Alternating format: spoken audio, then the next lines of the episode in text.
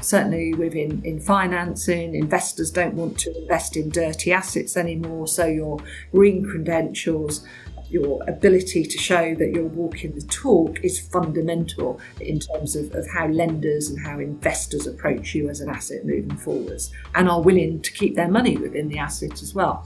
So businesses have to do this for their long-term stability. Hi, I'm Belden Menkus. Welcome to The Purposeful Strategist.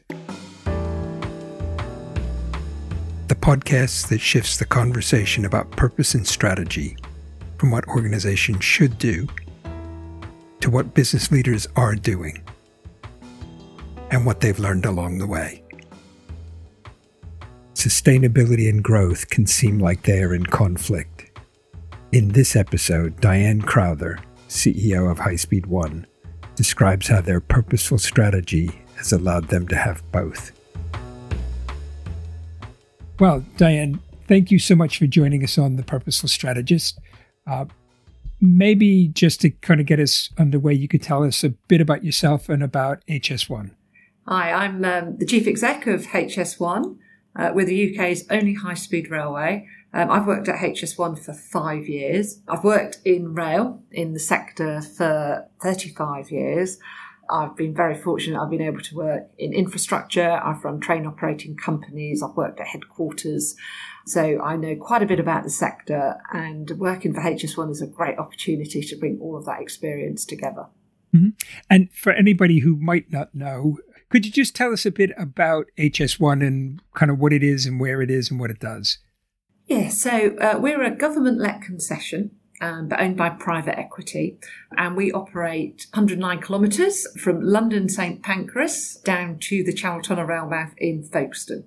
We uh, operate and maintain the route, and we also operate and maintain four stations, including the iconic London St Pancras International, which is well known and well loved, and uh, we're very proud it's part of our portfolio. Mm-hmm. So, if you look at HS1, what would you say its purpose is? And how did you go about developing, clarifying, whatever the right word is for that purpose? Our purpose has really been very much um, driven by growth, and it's to provide opportunities and to support the communities. Investment in, in any rail project is always high, it's expensive. Um, so the main purpose that me and my organisation have is to kind of make sure that we, we kind of bring the value out of the investment in the asset to kind of make sure that we provide a sustainable railway for the future, but also improve the sustainability of a lot of the communities that we go through. We position ourselves very much as the green gateway to Europe. Sustainability in the last five years has become increasingly important, and high speed rail has got quite an important, you know, part to play in that. Not just from city centre to city centre, but you know also along the lines of route that it goes. We are part of the transformational journey in Ebbsfleet and, and the North Kent area. So housing, uh, also the potential for uh, a new theme park, which will bring jobs, employment, and regeneration to a fairly deprived part of North Kent. If you then look at some of the legacy that was left post the Olympics in, in 2012, high speed route goes through Stratford. Stratford International is one of our stations. And Stratford is, is fast becoming the, you know, the second city of London. A lot of businesses relocating there, and it's quite a vibrant community and economy. And, you know, high speed has had a lot to do with that. We celebrated our 10th anniversary two or three years ago, and we interviewed a lot of businesses that had relocated along HS1 because of HS1, because of the high speed links. So it has kind of transformed lives, it's improved productivity, it's brought environmental and economic benefits. And what we're saying at the moment is it's still got an awful lot more to offer. We only utilise our asset by up to 50%. So all of the fantastic benefits that we've delivered in the first sort of 10 to 12 years of operation, we're saying, well, fill the railways up, run more trains, and those benefits can be doubled uh, you know, a billion pound a year to the UK economy on tourism. Eurostar, our international operator, have cornered the international markets of Paris and, and, and Brussels, 80% market share pre COVID. Recently launched a, a, new return service to Amsterdam, and, and they're being quite bullish about that. And what we've seen during the pandemic is uh, passenger demand has bounced back and it's bounced back quite quickly. People like the product, they like travelling. Uh, you know, on high speed trains. So we still think there's an awful lot of opportunity and further benefits that can be leveraged. And that sort of the green gateway, the economic leverage, it, was that something that was sort of part of HS1 all the way from the beginning, or have you sort of had to go through some process of rethinking what it's all about and kind of redefining it? I think with any asset over its kind of life, that the purpose changes because you're subject to sort of so many macro factors. Um, I remember when the original idea of running domestic services was mooted, the French thought we were nuts. you know, you know, a commuter railway on a high speed route, you know, stupid kind of thing. But the domestic services have been an incredible success. Pre COVID, they were growing year on year by seven and a half percent, where people were trading price for journey time improvements, you know, Ashford to London in under 45 minutes, you know, massive productivity benefits, and people were prepared to invest in that. Um, and in fact, before COVID, we were starting to talk about additional rolling stock and more services for the high speed route. Then that will come back. But like many businesses and many parts of the transport sector at the moment, it's just we've got to hunker down and we've got to get through the next sort of two to three years. So yeah, I think things have changed. Certainly with HS1, we've always had, you know, a strategic objective has been about growth. And that goes back to the asset utilization and also the, you know, the fact that we're owned by private equity. So, you know, big part of my role is, is to provide returns to shareholders and really, really utilize the asset. So growth is clearly a key strategic objective. Eurostar themselves have grown year on year as well pre COVID. So we know that the appetite is there. You know, London and Paris are two of the most visited cities in the whole of the world. There is a fixed link that's connecting them. We saw a huge amount of patronage from the North American market, the South Asian market, you know, and again, that, that will come back again. But what we want to look at as well is new destinations. And a key part of the work that we do on HS1 is how do we make those new destinations possible? How do we address sort of some of the potential barriers to new destinations and make the whole system seamless and easy to use from a passenger and a train operator perspective? So when you say new destinations, is that you know sort of going through London and further north in the UK, or is that other cities in Europe, or is that both, or no, it's other cities in Europe. Um, so uh, we've looked at proof of concept for Bordeaux. Um, Frankfurt is always on the agenda quite clearly, uh, but sort of some of the other destinations that you know we, we've looked at are places like Geneva, uh, generally, we find through research that we've done that there's a six hour cut-off time. So people are prepared to travel six hours by train to get somewhere. So if you draw a circle around London and sort of say, where can I get to in six hours by train? That gives you the destinations that you target. Um, and also, you know, trying to understand if that market demand is there.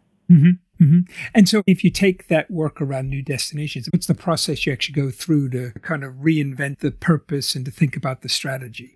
You, you need to assess the market demand in the first place. So, how much demand is there and, and how much could there potentially be? And then you have to put yourself in the shoes of any potential train operator and look at, well, how would they go about it? And what we've tried to do is adopt a similar model to what airports do. So rather than wait for, you know, airlines to come to them, what you'll find is, is, you know, international airports will be knocking on the doors of airlines, sort of saying, have you thought about this? Come to destination A. You don't want to be going to B anymore because it's difficult running, uh, you know, a train through five countries to try to get, you know, to another destination. There's five countries that have you know, different rules, different commercial practices, different languages. So what we've been doing as infrastructure managers is working with our adjacent infrastructure managers and developing corridors and sort of saying, right, okay, here's a corridor. This is how much we think it would cost. This is the discount we'd be prepared to give you for, you know, for a new journey. This is what we think the market demand could be.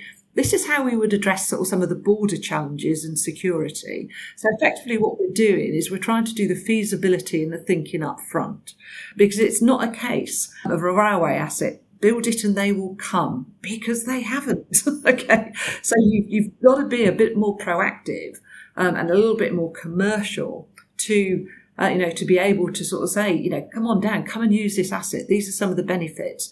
That this is where we can kind of help to remove sort of some of the previous barriers. And again, that's good for me. You have to take a long term perspective because we have a long term concession. So putting, you know, the hard yards in up front means you get the better returns towards the end of the concession as well. Hmm. I mean, you sort of touched on it, but the whole kind of climate change, net zero agenda, really big, of course. Would you say every organization has to put that front and center, or is that sort of, yeah, it's something, but it's not the main thing? No, sustainability has to be front and center of any organization. Yeah, the work we've done on HS1 in the last sort of two to three years just reinforces that from my perspective. We started our sustainability journey just over two, three years ago.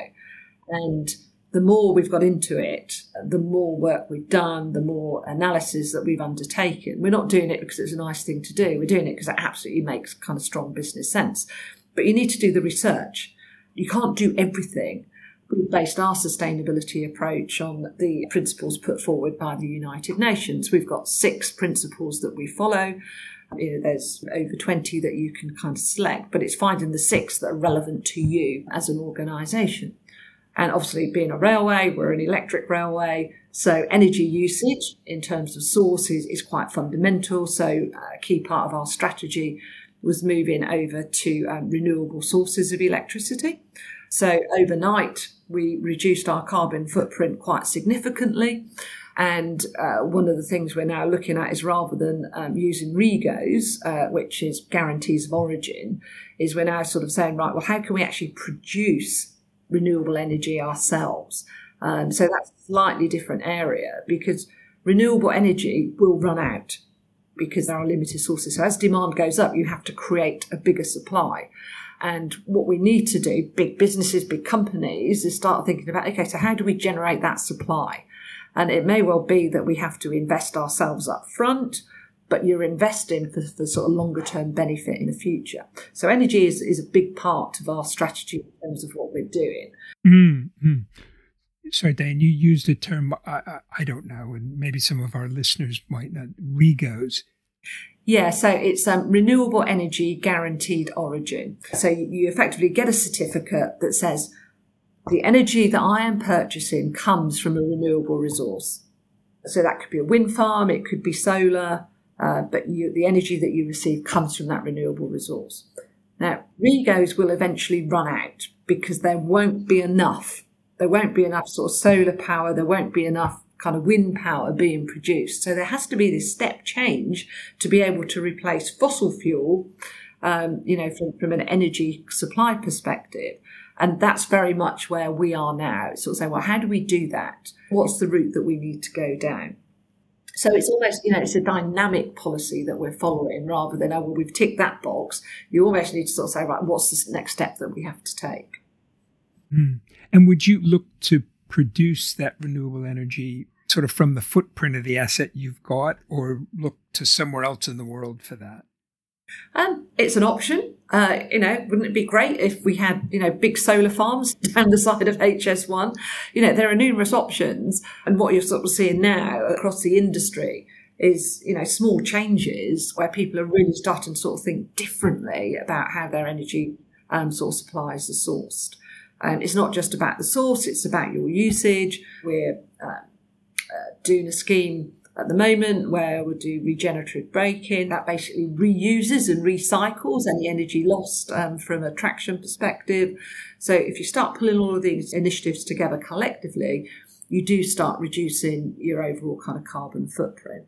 Now, there's other areas as well in terms of how do I build a fossil fuel renewal? So if I'm going to build a new station, then how do I do that um, so that I keep my carbon footprint down. So you have to start putting that thinking right into your supply chain at the beginning for your procurement principles, um, you know, right from the start.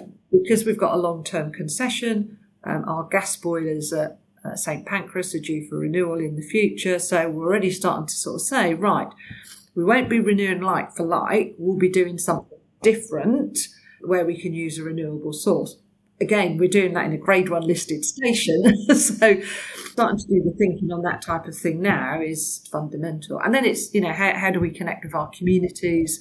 There's lots of opportunities from a circular economy perspective where any cast-offs that we have from a station perspective, you know, could be utilised within the local community. So laptops, for example, food waste um, from our retail outlets. So, so all of that is, is about kind of reducing waste and making sure that you know everything that we do has that kind of sustainable connection within it. Mm-hmm. One of the things some people talk about is whether the green agenda, the net zero agenda, and the growth agenda, the profit agenda can kind of work together, or where they're sort of in. You know, there may be some early wins where they go together, but after you get past that point, they're inevitably going to be at odds. What's your take on that? Uh, I think you have to look at it from a system perspective. Um, and when I say system, I mean government, I mean businesses, I mean communities, the whole kind of geopolitical sphere. And I think things will change. So, so I think there will be policy changes that will be made, implemented to support a more sustainable Uh, lifestyle. So in many countries, you're starting to sort of see carbon taxes come in. So user actually pays for, you know, the amount of carbon that, that you bring into the environment. We've seen recently the shift towards supporting the electric vehicles within the UK. And I think what we need to do is look at the overall kind of integrated transport system. So, so how does the whole transport system integrate to reduce carbon? It's not either or. It's about, you know, how do you work together within transport to enable people to make sustainable journey choices and therefore do your bit towards, you know, reducing the carbon footprint, protecting climate change, and then, you know, making the right decisions, not just for businesses, but you know also for the wider communities that it serves. And I think you know many businesses are now starting to understand that actually to be a sustainable business, you might actually have to forego some level of profit in the short term, forego uh, you know any, any level of distributions in the short term, so that you can protect the long term sustainability of the business. Those will be sort of some of the difficult decisions around the boardroom table that are going to be made if you look at HS1, for example, when we moved over to um, a renewable energy source, it was more expensive. But we consulted with our customers, the train operators. It matched their strategic objectives, so we were able to do it. But that's a great example where initially it's a higher cost, but you know it was the right thing to do to be able to sort of deliver long term benefits. Mm. If you think about the journey you and HS1 have been on over the last let's say five years, you know, particularly around this question of thinking through your purpose, thinking through your strategy, how do you respond to the whole green agenda? When you think about that journey, is there anything in there you're particularly proud of that you think, boy, that was us at our best? Um, I think moving over to 100% renewable energy, uh, being the first UK um, railway to do that was quite a proud moment because we did it.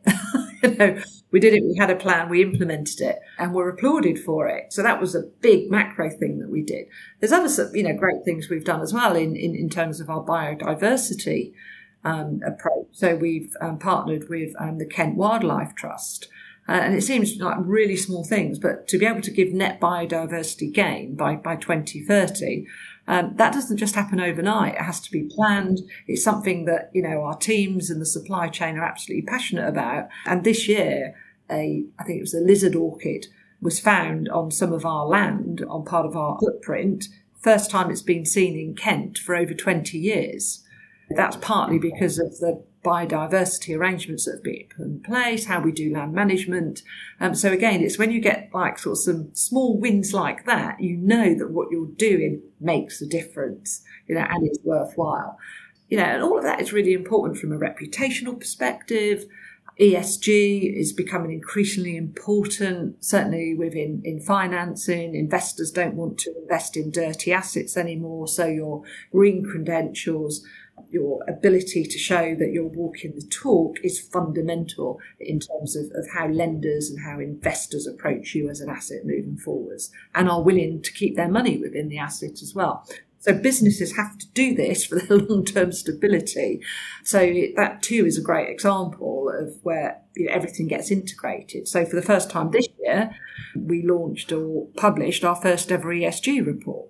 It's quite exciting, really, because you, you start pulling things together, and, and our team now talk about sustainability, about making sustainable choices, sustainable decisions, rather than, oh, we're just going to go and do that. So it offers a wonderful framework within which to operate, and it helps people understand why they get out of bed in the morning, because that's really important. So I'm getting out of bed in the morning to make a difference.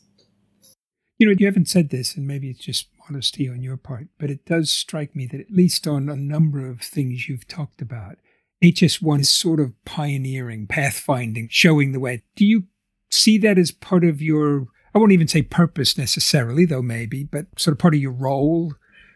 Yeah, part of our vision, uh, we talk about CAST, C A S T.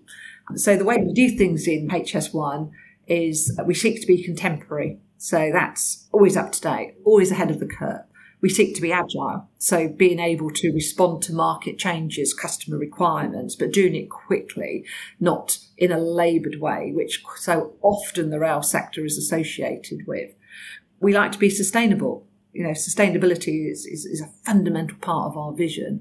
And then we, we you know, we, we aim to be trusted. So transparency, again, a key part of sort of sustainability. So that the whole of the ethos in, in, in, High Speed One that trickles down from our mission into our vision is contemporary, agile, sustainable, and trusted. You know, my team understand that, and the supply chain understand that because it's a two way street, and that's how we want people to behave. Yeah, yeah. One one of the things you've sort of touched on, and it's a little hard to know where things are going to go, but you see COVID as having the potential to yet again face you with the need to kind of rethink what it's all about? Or do you see this more as it's just a bit of a blip and we'll you know once we get on the other side of that it'll be sort of back to normal service? Oh 100% we have to rethink everything and, and almost forget a lot of what we've done in the past.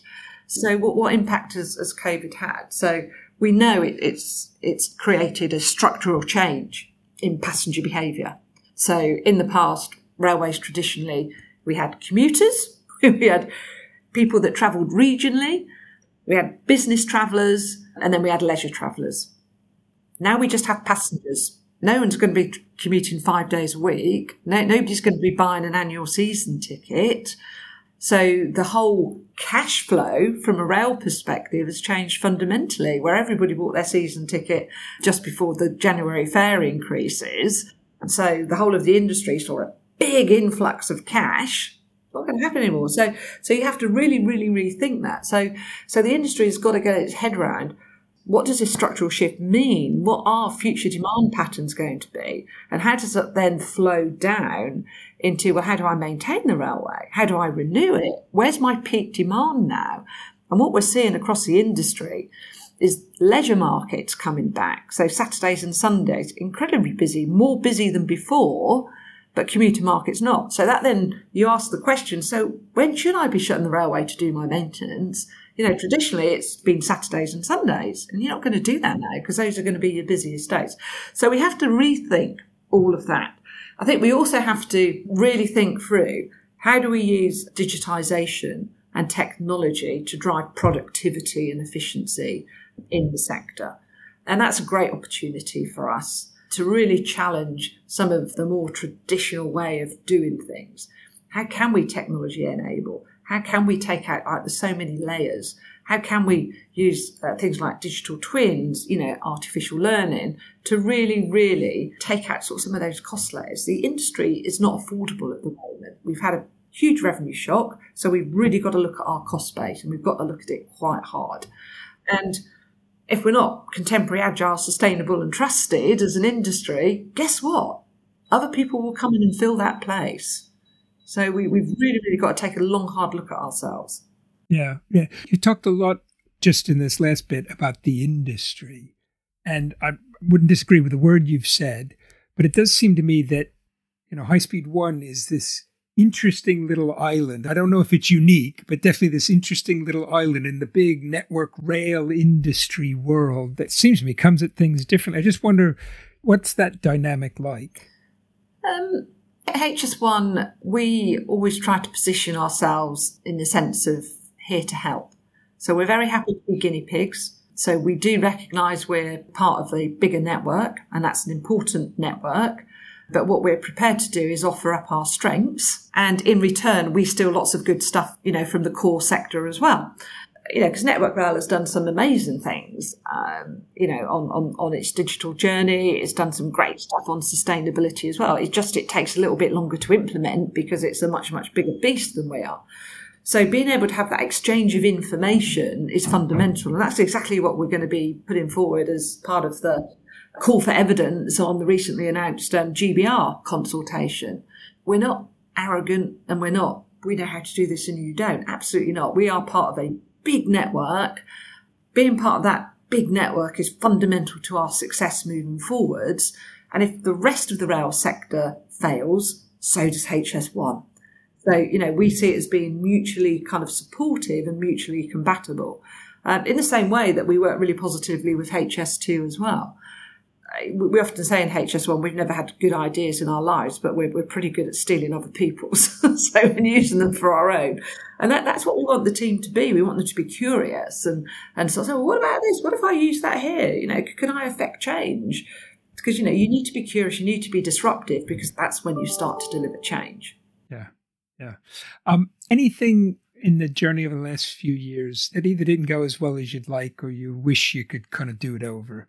Um, I think it's just been beholden is, probably the best way of describing it to to macro processes. And the biggest thing that has been stop start stop start for HS1 is the awarding of domestic franchises. We have an international customer, Eurostar, their open access operator, very commercial. They get on with it, and we can have commercial conversations with Eurostar.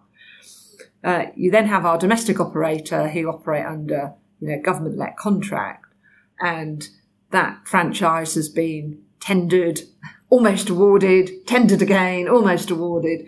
So you're always then resetting. You end up with then kind of like one year strategies and, you know, finding it difficult to sort of set what the 10 year plan could look like. It's, it's how can we break that cycle? And we're in that cycle at the moment as well, where we have a government that is strongly focused on cost, not revenue. If it's strongly focused on cost, it will be making decisions on cost rather than growth. You have to bring the P and L together. You know, you have to bring cost and revenue together to enable those balanced decisions to be made. And my fear is, is uh, we will see the industry in a managed decline, um, and then spend quite a bit of time going, how on earth did we let that happen? But there are sort of so many external pressures on you know, spending at the moment. But I think it, it probably just needs industry voices to sort of say, well, now hang on a minute. Do we really want to do this? If we don't stop this, what does our railway look like in three years' time? Or what does our railway look like in five years' time? What would demand look like? So if, if we don't change the status quo. So I guess it's, it's having that stronger voice, being more assertive about, you know, challenging the decision makers around what's happening. Otherwise, we'll just drift into an outcome that nobody wants. Passengers won't want it, government won't want it, you know, and certainly the, the, the people that operate within the railway system won't want it. Mm-hmm. Any tips or suggestions for other leaders who are kind of wrestling with purpose, strategy, the current sort of challenges of a fairly disruptive world? Any thoughts for other people? Yeah, look outside. When you're under attack, so which is how it feels, I think, with COVID at the moment sometimes, you've got two instincts. Yeah, it, it's, it's to hide. You hide. Or you turn around and fight. You know, if, if a lion is attacked, it puts up its defense mechanisms and it, it surveys its, you know, what's going on. It does 360 degrees. You know, if a smaller animal is attacked, it, it runs down into a hole. So as leaders, you've got to make sure you are that liar that's looking outside and looking at what the opportunities are. Because if you run down into the hole, you're going to stay there for a long, long time. And it's then about, you know, forming alliances. And that's a key part of what sort of sustainability is about. It's about thinking differently. Because if you keep doing the same stuff that you've been doing, the same outputs are going to come which is why you, you have to challenge yourselves and, and get others to challenge you about how you do stuff. So why have you done it that way? Well, we've always done it that way. oh, okay. you never challenge that. It's for the industry and for leaders to be open to that type of thinking. And certainly within HS1, we challenge my team, you know, to go and have a look outside, go and look at what's going elsewhere, not just in our sector, but in other industries, and try to bring it back into our workplace so that we, we can use that learning and use that experience. And I think that would be my main advice to leaders is look outside, look outside, don't retreat, even though that might be the safest, most comfortable thing for you to do. That's great. And over the last five years, what would you say the impact on you personally has been? How are you different as a leader? Um, I'm far more reflective and more aware of how I communicate with my team and uh, and my suppliers, so the people in, in the wider team. Uh, I think what I've spent the last 18 months doing is is trying to put myself in their shoes more often and really thinking about right what does this mean for them you know from a, a commercial perspective a language perspective and just an environment perspective you know 18 months of lockdown in out in out tier 4 tier 3 eat out to help out. You can go outside but you can only go in groups of six or seven. You know it has its toll. It's difficult to understand. You know, if you're a young and single living in a you know, home of multiple occupancies in London, it's not been much fun. So putting yourself in your team shoes, your customer shoes, has been really, really important, certainly during the whole of the pandemic, and actually kind of thinking through what matters and what is it that I can do that, you know, will make things easier. We've done a lot of that in HS1 with our wider team we're only as good as our people. So if you're not taking the people with you and they're not good corporate athletes, so if you're not investing in that team, it's, it's going to be much, much harder to be ahead of the curve. So investment in your team and being more reflective and really thinking through uh, what that means has, has been fundamental. I think we saw in the early days of COVID, didn't we, where you know some companies just got it so badly wrong and just lost their teams and lost their organisations. But I think that that's also the challenge and the fun, isn't it? That's what you know, leaders love. It's the uncertainty where you can go, right, well, hey, all bets are off. You know, what am I going to do here? so, what can I have a go at and really, really think differently? Um, that's what gets me out of bed in the morning. You know, what we do at HS1 is that great mix between, you know, a commercial and, and private sector challenge, but also providing a public service. And you don't get the opportunity to do that in many careers or many kind of employments. Well, Dyan, I'm really energized by what you've had to say here. I want to thank you again for joining us. Thanks so much. Thank you very much.